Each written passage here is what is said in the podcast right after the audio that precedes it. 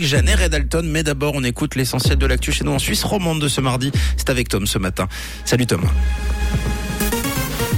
Bonjour Mathieu, bonjour à tous. Au sommaire de l'actualité de ce mardi, les médecins valaisans lancent une pétition pour améliorer leurs conditions de travail. Les demandes d'asile ont bondi l'an dernier en Suisse et un temps globalement ensoleillé annoncé pour aujourd'hui.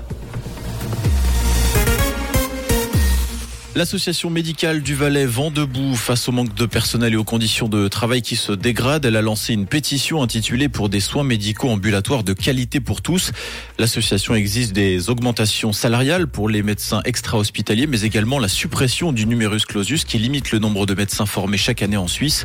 On rappelle que la situation des médecins est pour le moins tendue en Valais.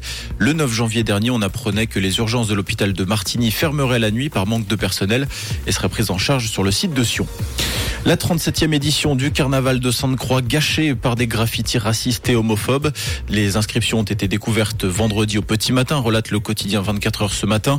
Le premier inscrit en lettres capitales au milieu d'une vitrine est à caractère raciste et semble viser directement la commerçante du lieu, tandis que le second touche la communauté LGBT. D'autres tags plus bon enfant ont également été gribouillés sur d'autres commerces. Les auteurs seront difficilement identifiables, mais l'organisation du carnaval s'est dit prête à accompagner les commerçants dans leur démarche en cas de poursuite. Les demandes d'asile ont bondi l'an dernier en Suisse. Les autorités ont reçu plus de 24 500 demandes, soit une hausse de 60%. Cette augmentation n'est pas le résultat d'une politique migratoire plus flexible, mais bien d'une situation sécuritaire qui se dégrade sur le plan international. La Suisse a directement visé la Turquie, accusée d'avoir poussé plus de 3,7 millions de réfugiés syriens et afghans vers l'Europe.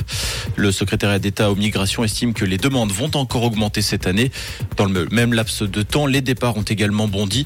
8300 personnes ont quitté la Suisse, soit une augmentation de 205%. Les secouristes suisses sont rentrés au pays hier. Leur mission en accord avec le gouvernement turc s'est terminée. Grâce à leur travail sur place, 11 personnes vivantes ont pu être extraites de sous les décombres, dont une mère et son enfant de 6 mois. Désormais, l'aide d'urgence entre dans une deuxième phase, celle de l'aide aux survivants. L'équipe d'intervention rapide du corps suisse d'aide humanitaire a pris le relais ce week-end en arrivant dans la province d'Ataï en Turquie. Quelques 300 tentes d'hiver destinées à 1500 personnes sont en cours d'acheminement. 300 autres vont suivre pour la Syrie. Aux États-Unis, un homme a ouvert le feu dans un campus universitaire à Lansing, dans l'État du Michigan. Trois personnes ont été tuées, cinq blessées. La police a diffusé des photos du suspect pour tenter de le retrouver.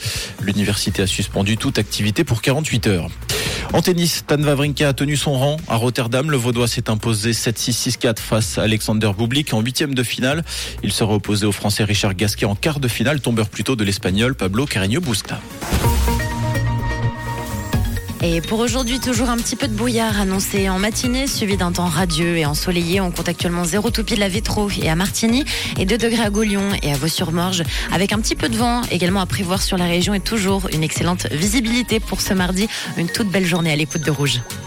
C'était la météo, c'est Rouge.